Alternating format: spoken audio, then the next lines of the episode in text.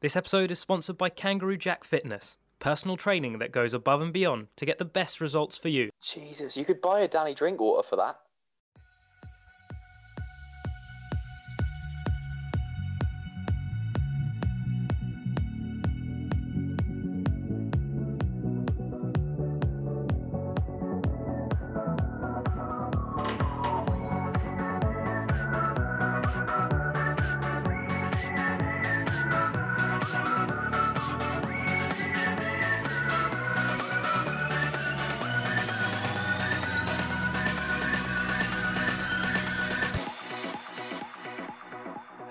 Welcome to another episode of Game Time. It's a FA Cup mixed bag sort of episode this week with me and Tim. Um, before we do start, though, from all of us here, from the guys as well who aren't on the pod, um, our thoughts go out to Emiliano Sala and his family um, at a very difficult time. So, yeah, our thoughts and prayers go out to them. Uh, but Tim, how are you doing? I'm good, thank you. How are you?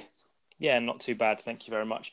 Right, let's let's kick start with the FA Cup because that happens Friday evening with probably one of the most mouth-watering FA Cup ties that you can imagine. Arsenal versus Bristol Manchester.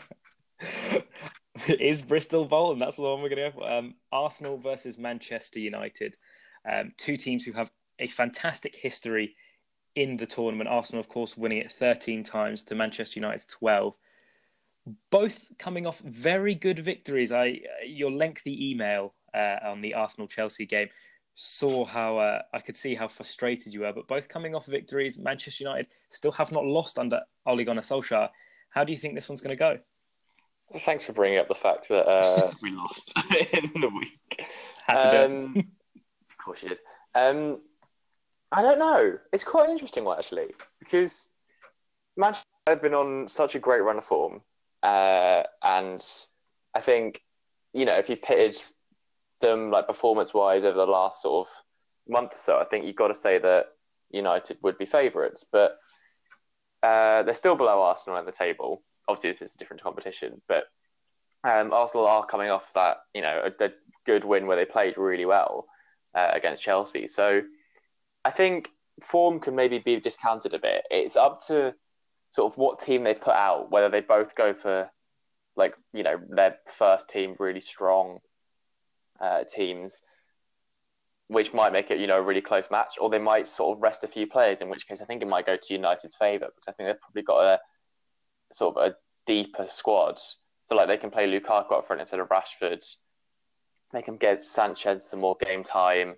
Um, they've got a lot of midfielders that can get a few more minutes. So whereas Arsenal, I think if they did that, would probably struggle and be fielding a lot of a weaker team. Um, and they have been playing their sort of second 11, a lot of youth players in this competition. So the team selection will be very interesting. But I think I'd give the edge to United just, which will make you happy.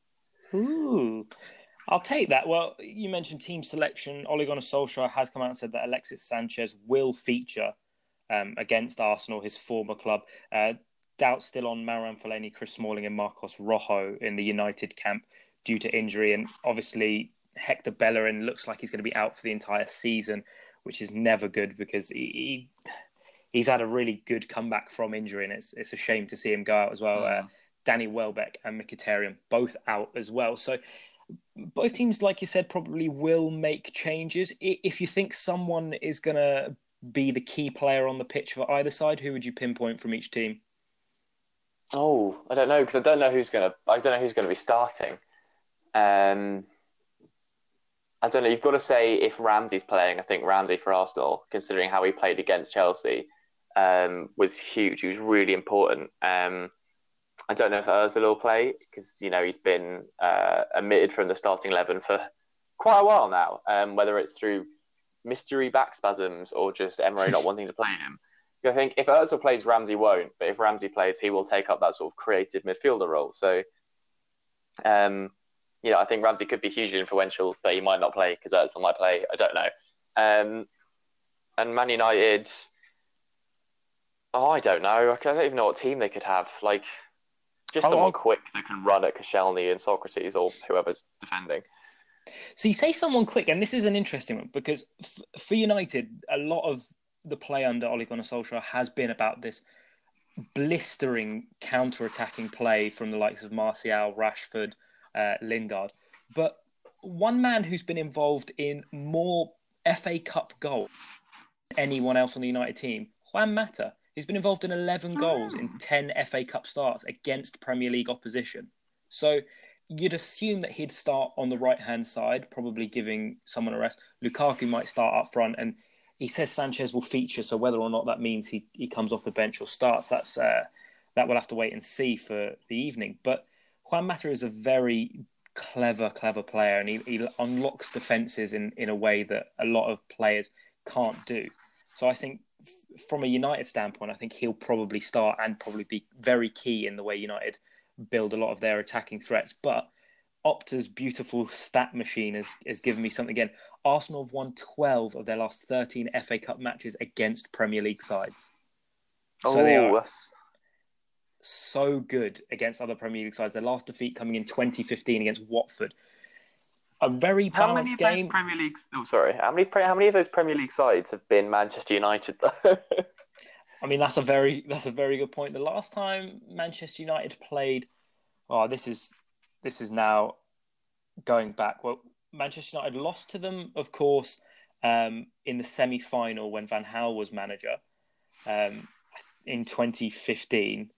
Um, they've played a lot of times. They've played a lot of times in the last uh, 13 years. I can't think of it off the top of my head, but it'll be an interesting one if you're going to put your neck on the line. What would you say the score is? Yeah, oh, that's a horrible question. Um, three two United. Three two, you know, Ooh, goals. Yeah, Okay, I don't know. I don't know. It's really hard because it could be literally anything. I like I like that though because both sides can be shaky at the back and and do like to score goals. So that would be. An, I, I'm going to go for a more conservative two-one to Manchester United. I think Okay. look, looking at the way Arsenal played against Chelsea again. Sorry to bring it up, they looked really really good. Um, Manchester United looked a little shaky towards the end against Brighton, but I think they will pull it through. So both gone for Manchester United wins on this one. This one, this next one might be a little bit difficult. Uh, Middlesbrough versus Newport County. And I picked this one out because obviously Newport, one of the upsets of the last round, beating Leicester City um, at Newport. They go away to Middlesbrough, who are currently fifth in the championship. Another cup upset, do you think? No, Oh.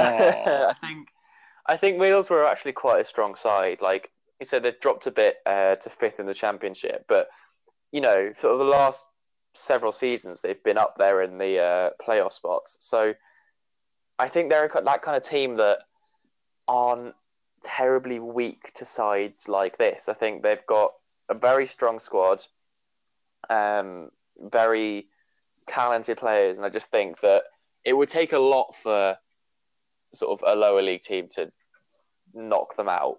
That's not to say they can't, but I think it'd be very hard for them. I think one thing as well that plays into this, the style of football that um, Middlesbrough play, and, and I'm not saying this, like Alan mentioned in the last pod, there's no right way to play football, but they are set up a very particular way, and it makes it very difficult to break down. So I think Newport, whereas against Leicester they had a bit more freedom because the Leicester players may be slightly complacent but play a more open style of football. I think Middlesbrough are really going to shut them out in this one. But you never know. Magic of the FA Cup. Uh, what do you think the score's going to be in that one? Uh, go 2 0 Middlesbrough. Okay, fair. I, I was going to go. I was going to go one 0 I think it's going to be a not going to be a dicking, but uh, just a solid one 0 win uh, for Middlesbrough. Uh, one game you picked out: Shrewsbury Town versus Wolverhampton Wanderers. What what caught your eye about that one? Well, all the BBC articles saying that their manager rides horses, which is of no relevance at all. Um, well, they're just like he, they used to go to. Um, I can't remember his name now; it's escaped me. But he's uh, he used to go to horse races at Wembley Arena or something. Um, and now he's you know looking to end up there in the finals of the FA Cup. No, um, it's just another one of those things. Like it's a Premier League team that you know they're doing very well, but you know Wolves have, as we've mentioned many times, they do really well against top six teams, and then do seem to sort of really lack performance against the lower, you know, the teams worse off in that division in the Premier League.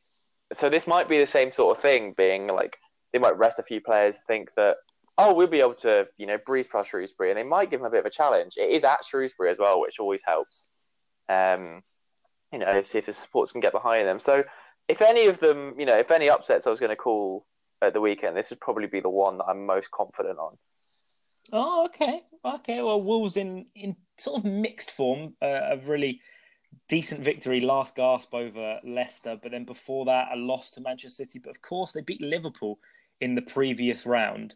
Um, Shrewsbury beat Stoke in a replay in the previous round, but have had a really consistently poor form. Out of their last six games, they've drawn four.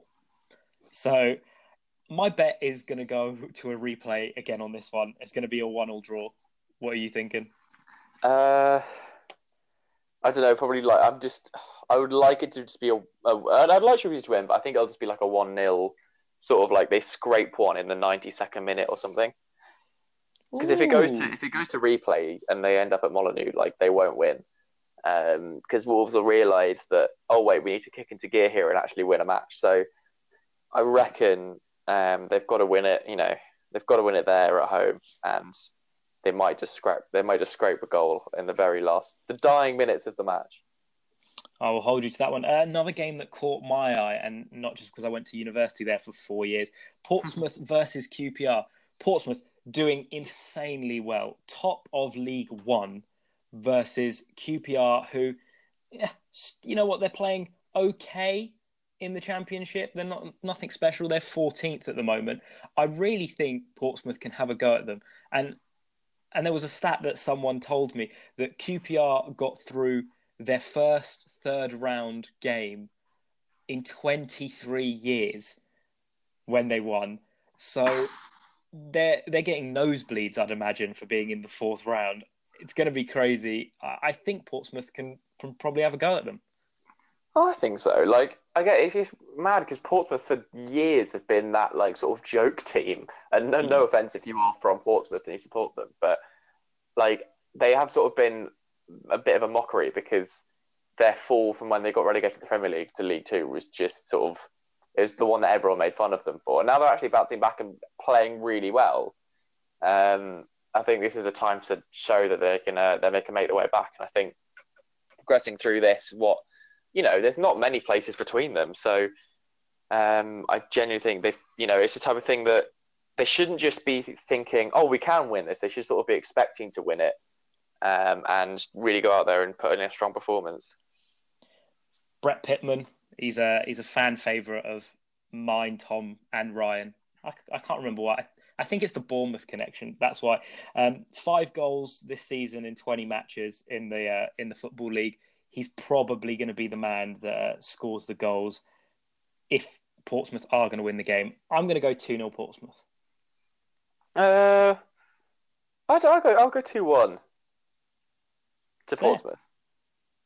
Well, two Portsmouth. Hey, we, you know what? We agreed on most things for the FA yeah. Cup. Uh, plenty of other ties as well in a, an all Premier League affair. Manchester City take on Burnley and Newcastle take on Watford as well. And then your boys Chelsea take on Sheffield Wednesday. It would be harsh not to mention them. How how do you think they'll do? Well, hopefully we'll have Higuain uh, to come and lead the line. So I don't I don't think we'll struggle too much. Um, but you know anything can happen. But I would not bet against us. I probably agree with you. It'd be a good way to blood Higuain, maybe slightly early, but maybe give him a few minutes to, to run out. I mean, while we're talking about Higuain, what, what do you think of the signing? Do you think he'll uh, he'll come in and do? I'm I'm very confident, but that's sort of because I have to be. Um, I don't really have a choice. I no, I think he'll I think he'll do well. He, I mean, he's on loan. Like if he doesn't perform, then he'll go back to I think Juventus. I think Milan loan thing has then run out, so he'll end up going back to Juventus. But um, you know, he's reunited with Sarri. He loves him. They love each other. He knows the system. I think he'll do quite well. Um, and like no one's expecting him to score like 12 goals in the rest of the season, but um, it's just sort of the ability to let Hazard go back to left wing and for him to score a couple goals. And I think he will feature on Sunday. Um, I don't think I don't think he'll quite start, but like he is match fit. Um, and he knows the system, so he probably could walk straight in. It depends on uh, if Sarri wants to give Giroud minutes, but um, we'll have to wait and see. But he will definitely feature. It'll be interesting to see Gonzalo Higuain in English football. Right, we're going to take a short break. We'll be back with more interesting things about the FA Cup and some other leagues because there's uh, some important things happening too. Catch you in a minute.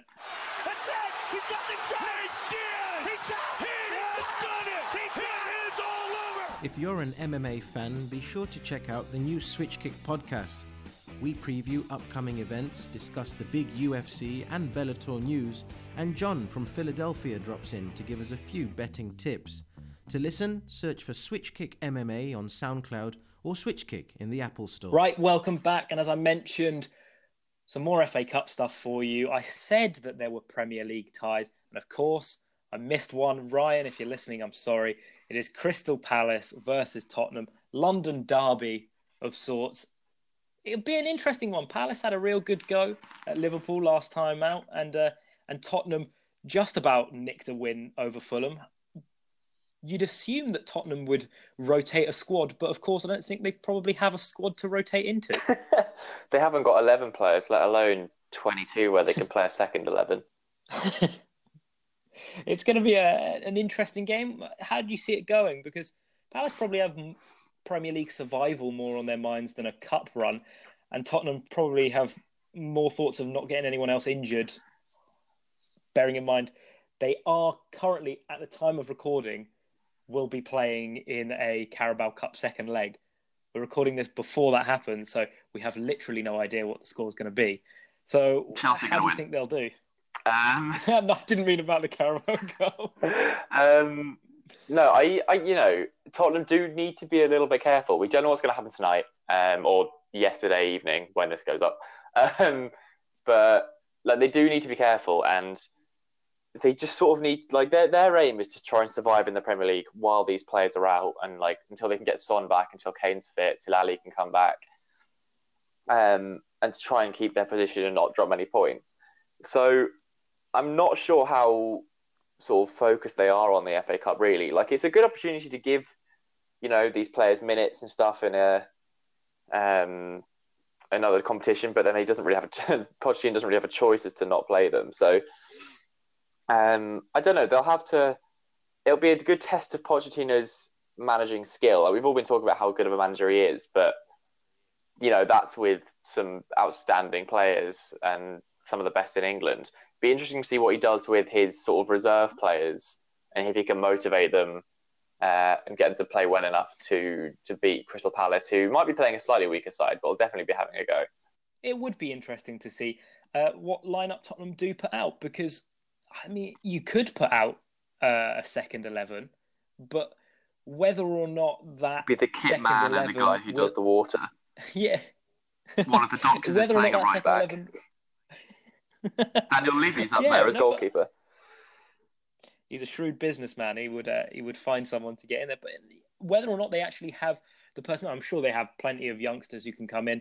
Um, Georges-Kévin Nkoudou, who came on against Fulham, you'd imagine he'd probably start as well especially with the injury to Ali. But you know, I think it'll be an interesting game. You know what? I'm going to go Palace win. I think Ooh. Tottenham will have their thoughts elsewhere. So I'm going to go with a Palace win. I might start my tirade against uh, game time presenters and say that Crystal Palace are going to win Wimbledon and go beat West Ham, and then change my prediction to Arsenal to beat United. Um, oh. just annoy every oh. single other presenter on this show. Um, I mean, sense says Tottenham, but as Ryan says, now's the time to play them, and now's the time to win. Um, with all their injuries, you know, Crystal Palace might as well have a go. Um, is again, it's at Selhurst Park. Uh, if it, like, if it's not going terribly well, just put Zaha on and see what you can do. Yeah, I imagine he is. No one is going to want Wilfried Zaha running at them. James Milner already having PTSD after his red card uh, at Anfield against them the other week. Right, so that probably wraps about just about wraps up, I should say, our FA Cup preview for this weekend. We've gone through some of the some of the big games. Tim, you've had your eye on a few things abroad. What what can you tell us? Well, I just thought we don't really talk about other leagues that much, uh, and apart from when Brexit, mate. Brexit means Brexit. we can no longer talk about foreign things. Um, Uh, no, so like I thought, you know, quite interesting to have a sort of a look at some of them, um, a bit of a roundup. Of course, the one that's immediately taken my eye is Serie A, with sort of the Higuain signing um, and Piatek, is that how you pronounce it? Uh, signing for AC Milan yes. with Higuain leaving. Um, what is just what amuses me these sort of transfers where you can only sell a player until you can only sell a player once you've got a replacement in but that that club selling it to you need then a replacement for him, so they won't sell you to him, and it's just it's just a mess.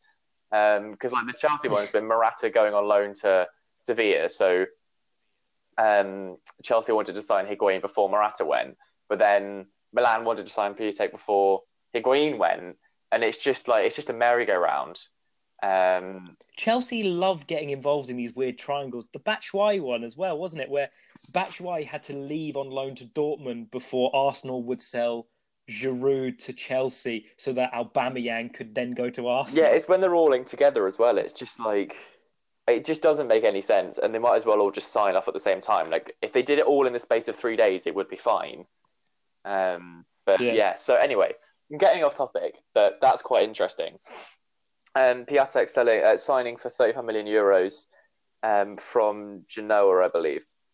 So, yes. I mean, do you think that's going to help Milan's chances? They're, they're up to fourth now in Serie A, which is, you know, probably one of the highest positions they've been in, in the last few years. Um, do you think he'll actually prove a good signing and help them get Champions League spaces?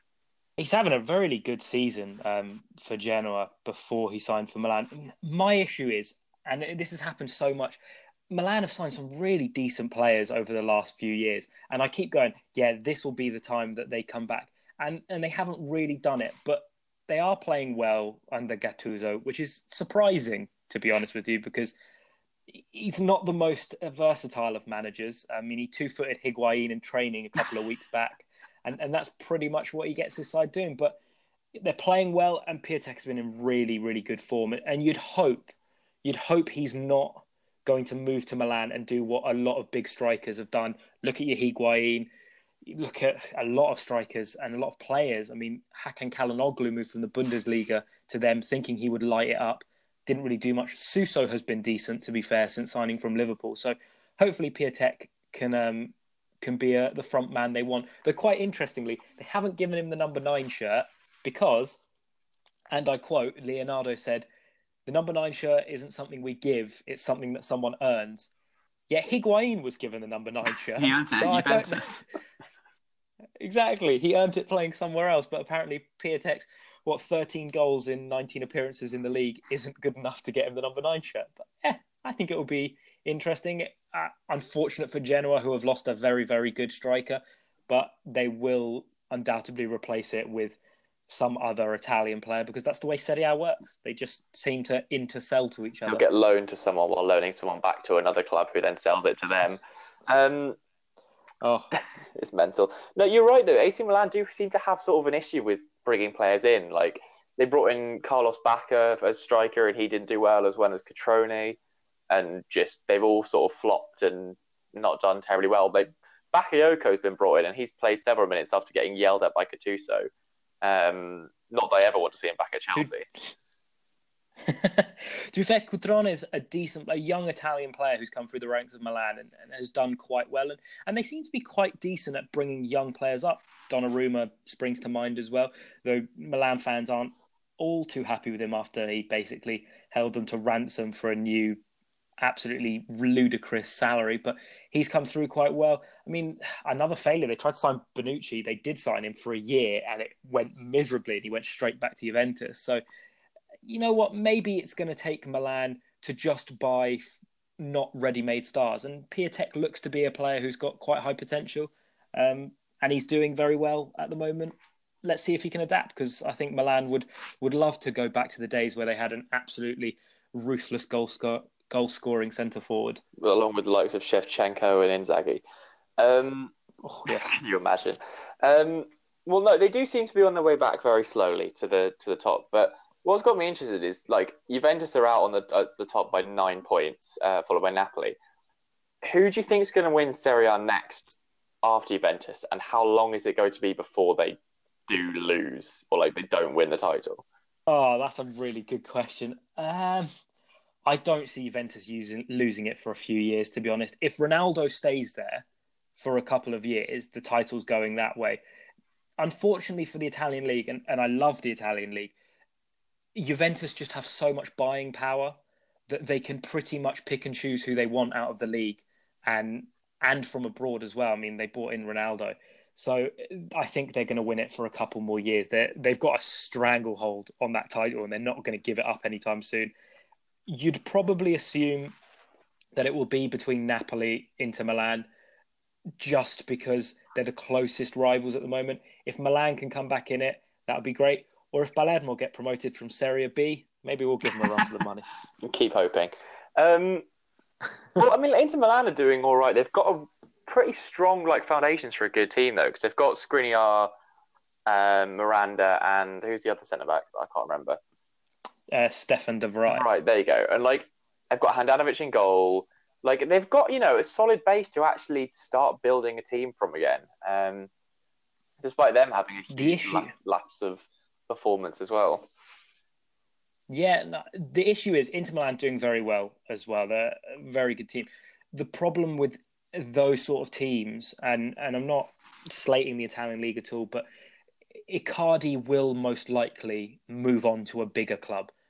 If that's Real Madrid, if that's someone in the Premier League, I can see him going. And once he goes, the goals will probably dry up. Perisic, maybe getting on a little bit, but was linked to Manchester United quite heavily. Nainggolan's come in. He's done well. He's a little bit of a loose cannon sometimes, so he hasn't always worked for them.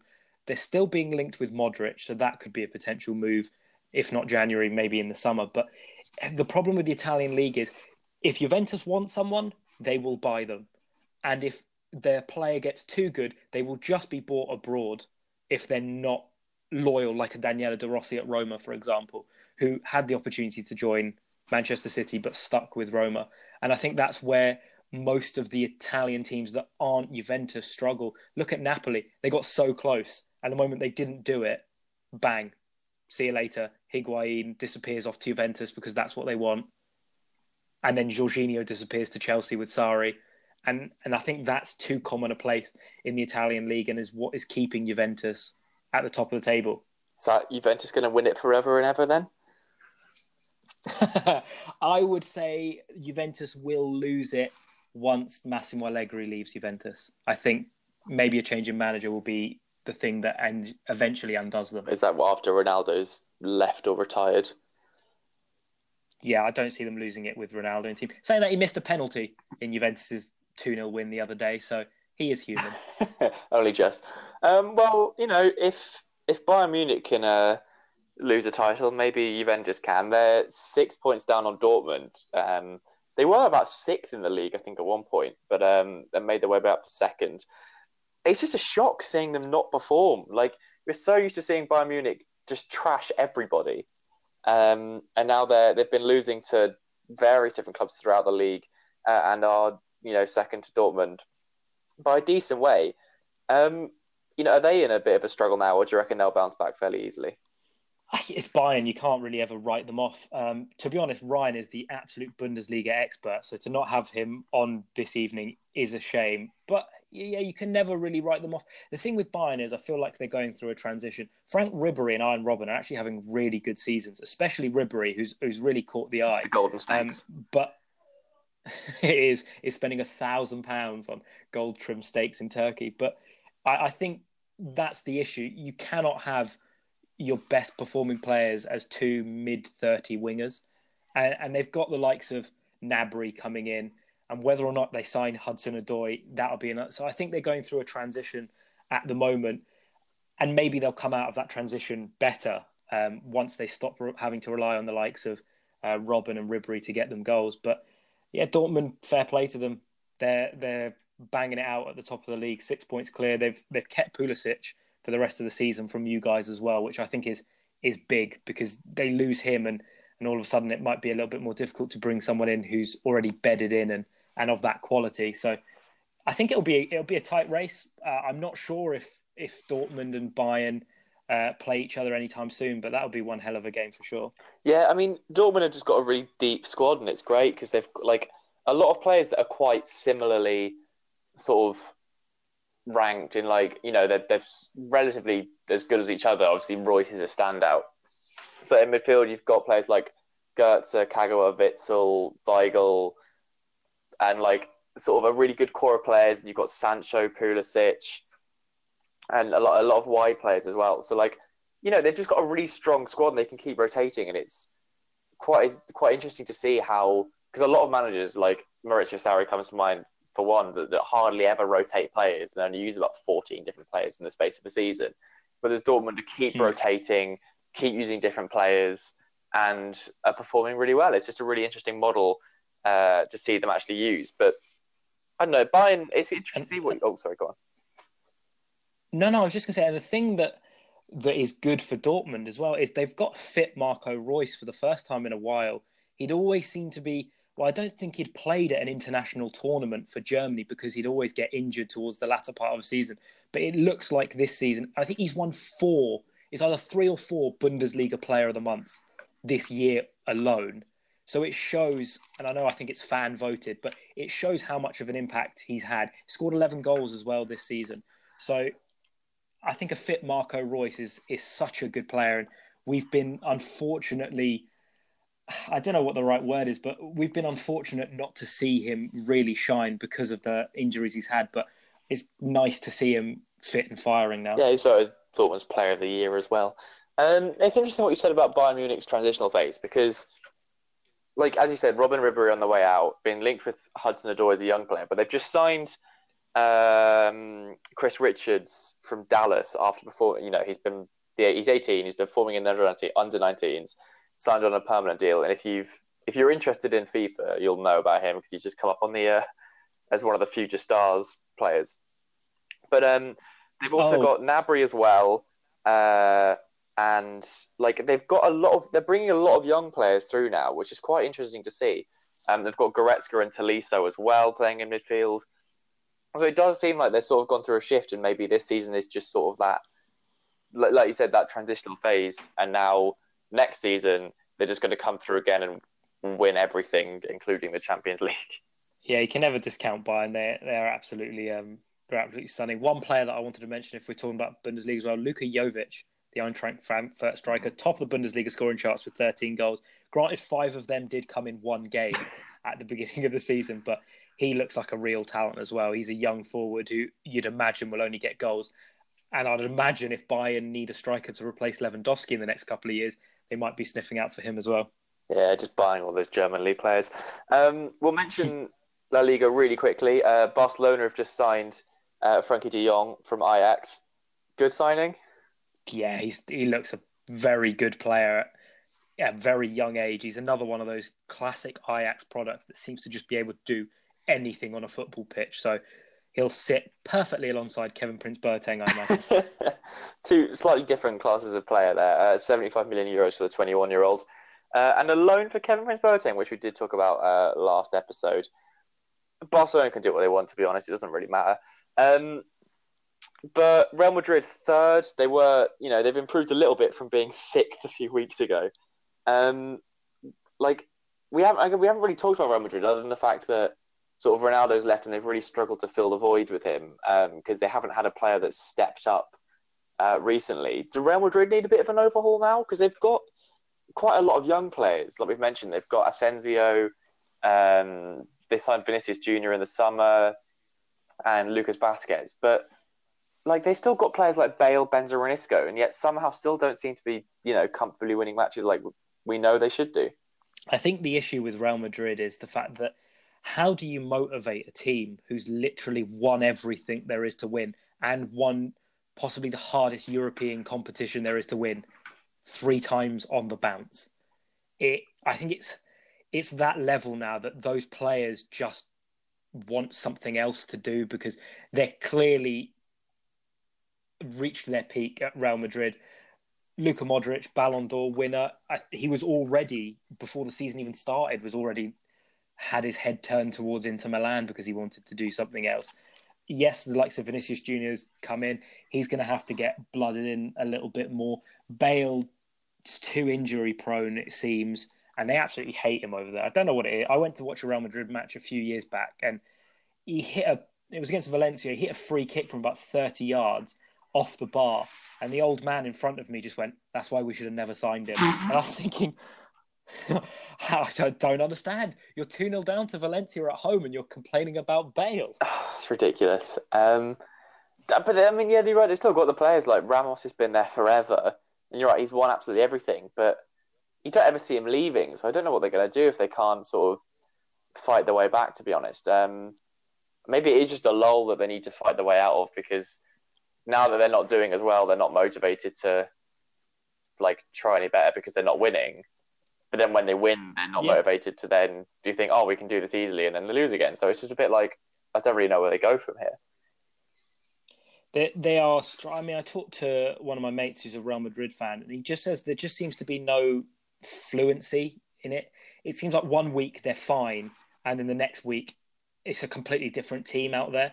And he he thinks that there's just something that's not quite clicking with them for some reason. They just don't look like the team. But then again, it's the Champions League. They seem to really wake up. So it'll be interesting to see in uh, what the first couple of weeks of February how they get back into Champions League action because um, it does, doesn't matter if they're playing bad in the league. No one wants to face Real Madrid. No, not at all. I still reckon Barcelona or Juve will win it though. I, you know what? I, I would imagine it'll be one of those two. I think PSG have got a good chance but they won't get past Ole, so it doesn't matter. well, talking PSG, um, I mean, there's never much to talk about in the French league because, other than people sitting in hot tubs watching matches. Uh, but they romped a massive win recently. Oh, yeah, they beat, and I will butcher the pronunciation of this team. Camp. It's probably pronounced like something else, but I don't know the correct pronunciation. 9 0. Hat trick for Mbappe, hat trick for Cavani, two for Neymar, and then uh, Thomas Meunier grabbing the other one it's just it's too easy for them. It's too easy for them. Yeah. Simply put. Well, we've mentioned, as we mentioned before, that's why they might not do so well in the Champions League is because they just don't have any opposition in, in Liga. Yeah. Yeah, no, t- I totally agree. I think that you can only get better by beating or by playing better teams. You have to learn. None of those players are learning. I, I watched Neymar get hacked down by uh, an opposition player, and then within a second had rainbow flicked him and taken a shot. And I'm thinking, yes, that's amazing. That it shows how good Neymar is, but that is not going to be bettering him as a footballer. It it can't be. And the fact that Mbappe is absolutely smashing in the goals, I can only assume he'll be going to Real Madrid at some point soon. Someone, because he will get Madrid bored. Yeah, he will get bored of doing that.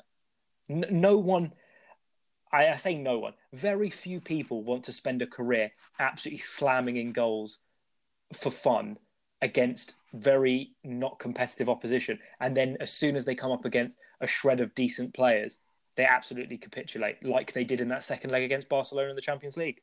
Yeah, that it's just you know that we generally think that is why they might uh, they might fail. Um, but that is literally all there is to talk about the French league because nothing's happening. So from the French league to the money league, which, if you don't know, ranks clubs uh, based on their revenue. So the amount of money they make uh, compared to everyone else. Do you want to have a guess at who's top? I would assume it's going to be Real Madrid. It is Real Madrid. Uh, they've ousted United from the top spot. Um, yeah. As of Barcelona, who are second, United are down to third. Um, Real Madrid making 750 million euros it's ridiculous. Um, I'll run down most of the top 10 really quickly. It's Madrid, Barcelona, Manchester United, Bayern Munich, Manchester City, PSG, Liverpool, Chelsea, Arsenal, and Tottenham. Juventus are 11th. Um, but what I'm going to ask you is who fills the last five spots of the top 20? So uh, 16th, 17th, 18th, 19th, and 20th, because they're quite interesting. Oh, God. Um... So I'll give you the rest of the rundown. So uh, Juventus were 11th, Dortmund 12th, Atletico Madrid 13th, Inter 14th, and Roma were 15th. Okay, so now, oh, so I've got, jeez, basically every top two teams in every single league, apart from the Premier League, that's the top five. Yeah. Um, bloody hell. Uh, CSK Moscow. Uh, they are not on there at all. They're not in the top 30, which is what this league is ranked on. Uh, fuck, I literally have no idea. Uh, can you give me a clue to the league? Uh, right, there's three English teams there, one German and one Italian. Uh, so the current, I'm trying to think of the, like, the current top eight. What was the Italian team we were mentioning earlier? We mentioned a lot. Uh, Napoli. No.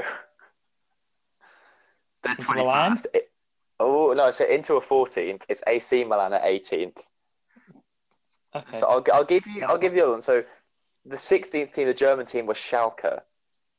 So oh, places. 17th, 19th, and 20th are all English teams. And it's none of the top five. Uh, less. Okay, let's go. Let's go Leicester Leicester are 22nd. Not a bad shout. God damn it. Alan would be very happy.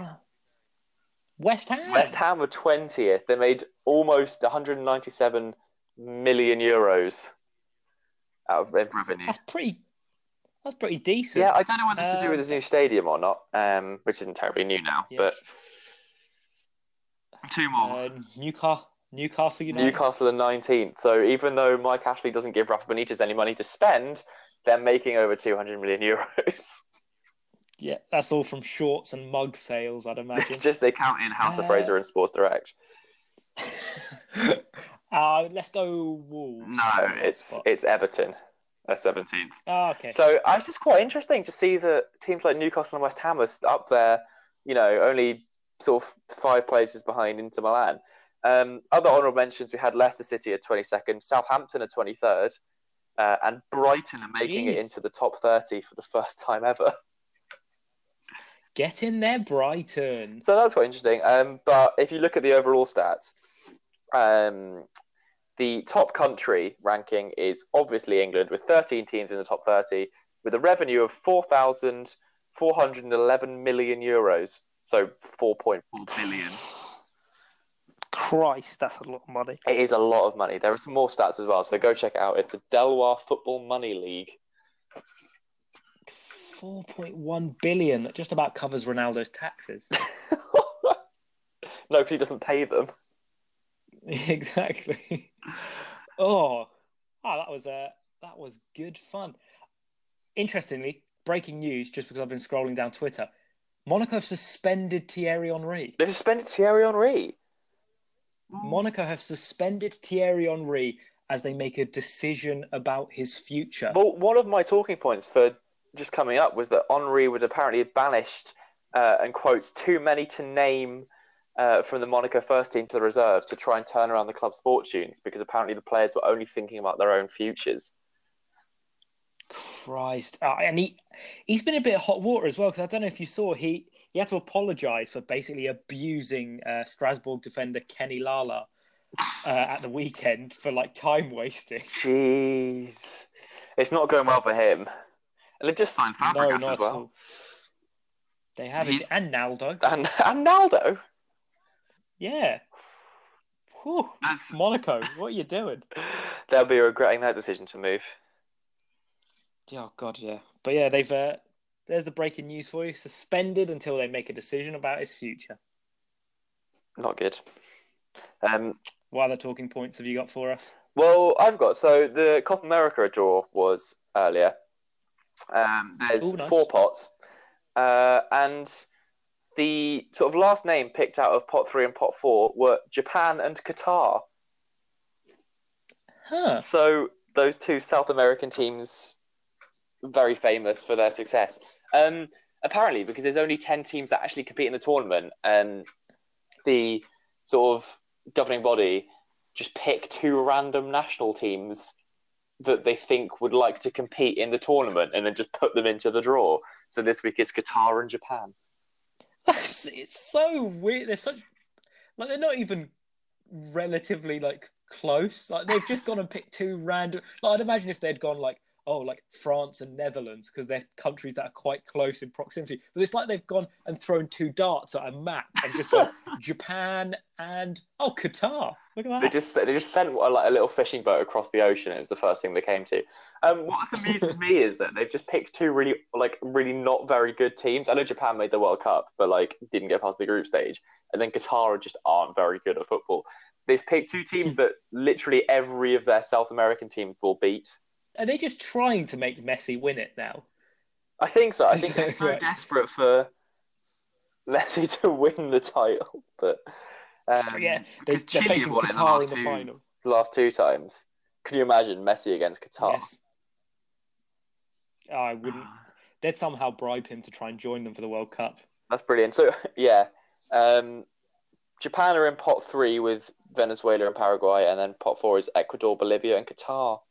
So Japan are actually ranked above oh. Ecuador and Bolivia. Imagine being ranked above teams that are allowed to play in that tournament.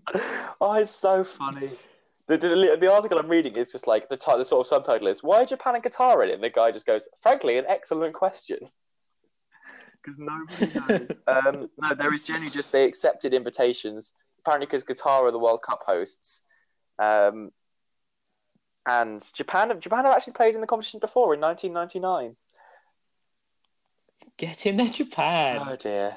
Can you imagine just a list of honors? Like they've won the Asian Cup, like they've all I don't know, but like in the future, Japan, they're like list of honors on Wikipedia, like semi final of the Asian Cup, group stages in the World Cup, title of the Copa America.